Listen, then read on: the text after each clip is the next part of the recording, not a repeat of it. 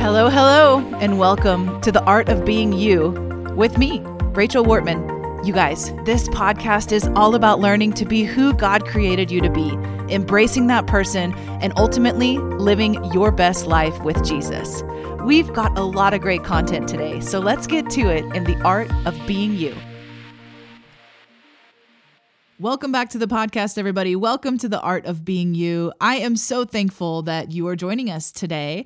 And, you know, I'm excited to talk about this topic because let me just be honest. This is the number one thing I have been working on the bulk of my life. This is, I guess you could call my biggest challenge, my um, most common pain point. I don't know what phrase you want to use, but it's my largest problem. And I know I'm not the only one that experiences this. So uh, I want to talk about it. Let's expose it. Let's get into it. How about that, right? So, my biggest challenge, the biggest challenge for me has been accepting that there is no arrival or final destination on this side of heaven. Now, I know you might be like, that can't be that big of a deal, but actually, it has been a consistent pain point for me this idea that everything I'm working towards is like water, right? I'm trying to capture it and and have something definitive to show for it and there's just not. Let's get really specific about this. Like in the realm of parenting, right? With with my kids. My kids are constantly growing. So it's very hard to quantify how I'm doing as a mother because I could say, well, the first five years of their life, I've been like this and that was good, but that we didn't stay there. It's ever evolving. Now I have a 13 year old, a 10 year old, a nine year old, and a four year old. And who I am as a mother right now is not at all who I thought I would be. It's not necessarily bad, it's just constantly changing as they change even in a career, right? With a job or a career, we have the same experience. We kind of sit there and we think, I want to be able to screenshot, to capture, to post on Instagram and have it be that always kind of thing. And it's not like that. Different seasons of our job can bring about different changes, they can bring about different things out of ourselves. If you've read my book, I wrote a book a couple of years ago called You'll Get Out of It When You Learn to Love It. And it's the story of how God awoken my life, revolutionized my life, brought tremendous healing into my life. And not only the story, but what I actually did to bring about those changes. I wrote it for people who ask me regularly, How did you grow through all these things that have happened to you? And then I can say, Look, here's a book that explains how you can read it and do the actual exercises that are in there. It's available on Amazon. But in that book, I, I start off by telling a story of an, a conversation that I had with one of my absolute heroes. And in that conversation, I'll keep it brief just in case you've heard this story before. In that conversation, I was really struggling. I was pretty much burnt out spiritually in my life at that point. I was frustrated with my marriage. I had three little kids under the age of four. I was just exhausted, run down, and wondering what is this life I had been looking forward to so much? This is nothing like I thought it would be. And as I began to just share my heart with this person and say, look, how do I get out of this? That's what I asked him. How do I get out of this? And he chuckled and he said, You'll get out of it when you learn to love it. And I just was quiet for a second and then I just said, So I guess I'm never getting out of it then. Because how do you learn to love something that is so frustrating all the time? And what happened was he began to explain to me how the Western mindset, the Western church, in other words, America, that we have this belief that we are going to arrive someday at this mature, sinless place. And when we do that, we will have no real troubles. I mean, we might have some troubles, but nothing that really feels frustrating or challenging. And he basically said if that's what you think the goal of life is going to be, you're going to burn out time and time again.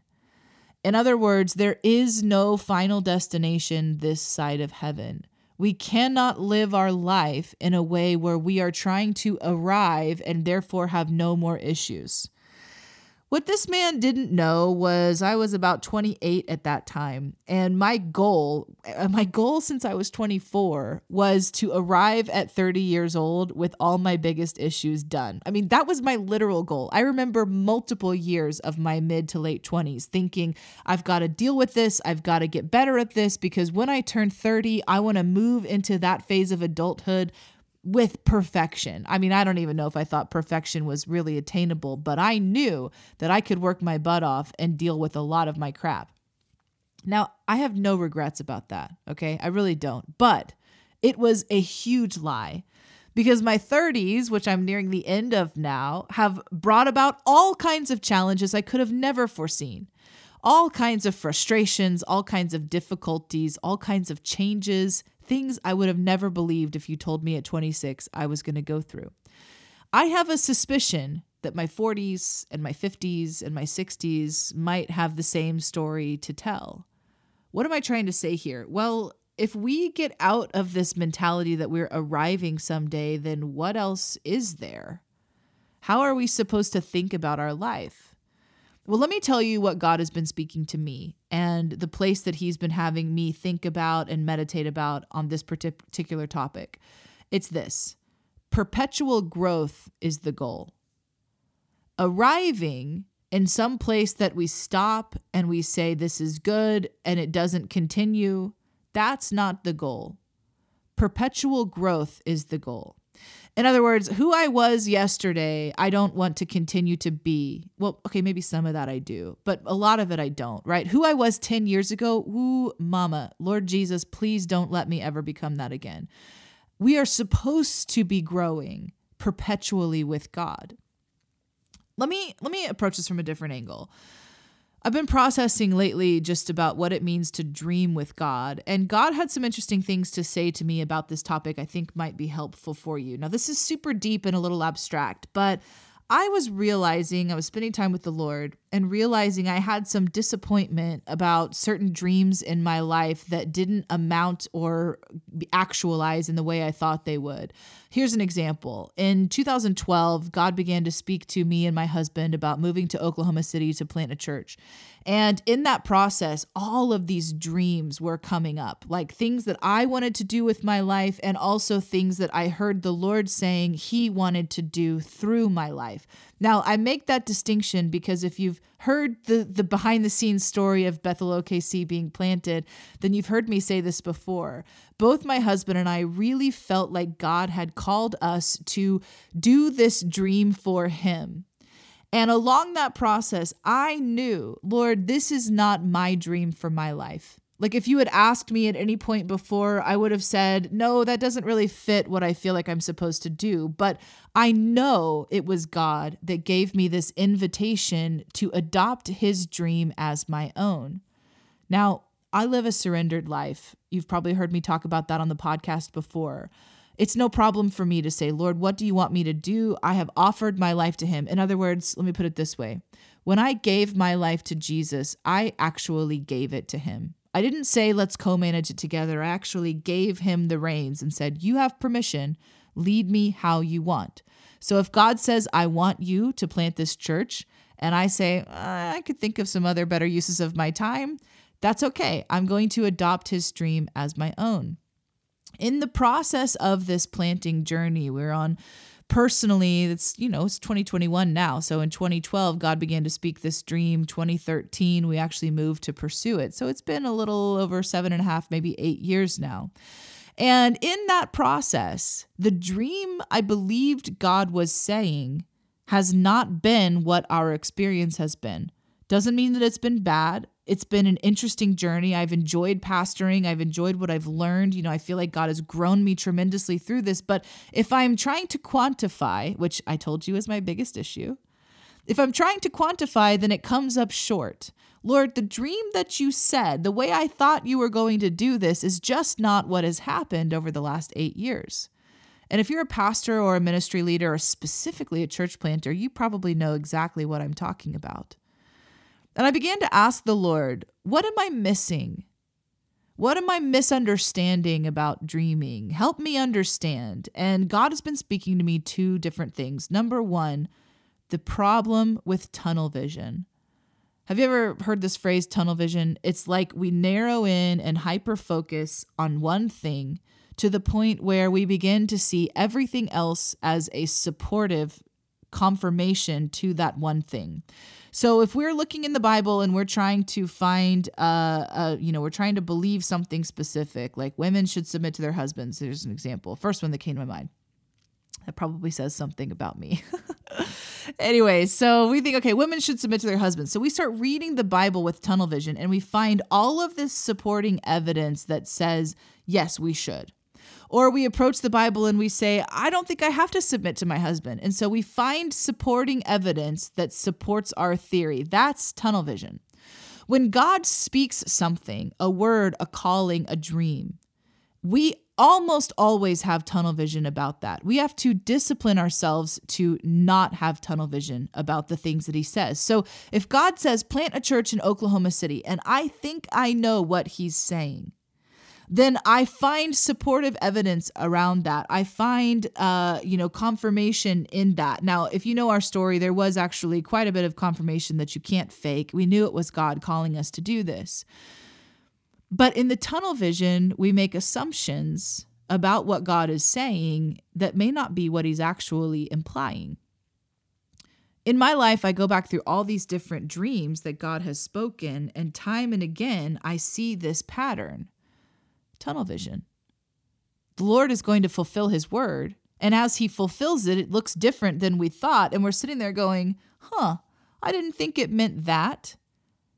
And he's going, well, you never really expanded your mind enough to see the multiple applications that could have been to that word that I spoke to you. So, the first part about trying to understand this concept is tunnel vision, right? Being aware that it happens and guarding yourself against it. And the second thing, the second thing is this I believe the process of dreaming with God is just as holy and just as sacred as what we feel the fulfillment of that dream will be. Just follow me with this for a second. This is what I felt like the Lord was speaking to me recently. God is a creator, right? You and I know this. If you've been a Christian for any length of time, you know this. God is a creator. But he didn't just create the earth and then sit back and not use his creative nature anymore. He created everything and he is still creating things. So, if God is still creating, then we have to look and see how is he creating? And I believe he's creating in ways that are we're aware of and ways that we're not aware of, okay? But one of the ways that we're aware of is he is creating through you and I. You and I are made in his image, so we are made as creative people. And when we exercise our creativity, we are connecting with a characteristic of God's nature we are entering into his likeness and we are allowing him to create alongside of us. This is really interesting to me personally. What if dreaming with God, coming up with thoughts of how to impact the kingdom, listening to the Holy Spirit for callings on our life, etc. What if the dreaming is actually a process of co-creating? What if the dreaming itself is just as holy, just as satisfying, just as enjoyable as what we think the dream is supposed to create? Why? Well, because we are entering into a communion with the nature of God Himself. We are giving God an opportunity to be Himself through our lives. To dream is to co create. To dream with God is to say, Lord, I want to be like you. But we all know that not every dream comes into full fulfillment. When I was talking about this with the Lord, I was thinking about different projects that I've done, different things I thought I would do with my life, etc., and realizing that some of those things had an expiration date on them. I, I used to think that I would be in youth ministry forever if you asked me, I would say I'm going to be one of those grandmas that's, you know, up there playing games with the teenagers and keeping it fresh. Like that, I just believed that with everything in my being. And when God began to transition me out of youth ministry, it felt like a piece of myself was dying. Wait a second, Lord, I dreamed of this. I wanted this. This felt so real. We we were in this together. There was this synergy that you you were moving through me in that way. How could it just be over? And the Lord begins to say the process of dreaming is just as valuable as the as the product that the dream creates. Why? Because the journey together is a journey of perpetual growth. You see where I'm going with this? My biggest challenge, and maybe yours as well, is accepting that there's no end point. There's no point where I'm going to produce something in my life, tie a little bow around it. It will stay like that forever and never change. That's not real. Life continues on. Hearts continue to beat. Lungs continue to inflate with air. Life goes on. Some of our creations will continue. Some of them will adjust. Some of them will die. If we think about all the different things that God has created in this life, some of them were a real swing and a miss, right? Like mosquitoes, snakes. At least that's my perception on it. And yet God continues to create. So, what I'm saying to you is not everything that you do has to be wildly successful. Not everything that you do has to even be achieved as you saw it in your mind. Not everything you dream has to become has to come into fruition. What if the journey of our life is a perpetual growth journey? What if this guy at this lunch was 100% right, that we never actually arrive somewhere, that we're always on this ever changing process where God is exposing more of ourselves and we are learning to surrender deeper to Him and coming into a greater unity with Him where we are more fully known and we know Him more fully? What if that is the arrival point? But it's so nebulous, it's so fast moving. It's so elusive. You can't grab your hand around it. So, how do you know if you're even there? Well, I'm still trying to figure that one out myself. But what I know to be true is that when I want to have something to show for my life, when I want to be able to say, this was my contribution, when I want to be able to say, look at this dream that we had and it was fulfilled exactly as I had it, a lot of that has to do with me comforting my soul in the places where I don't feel loved or significant or heard.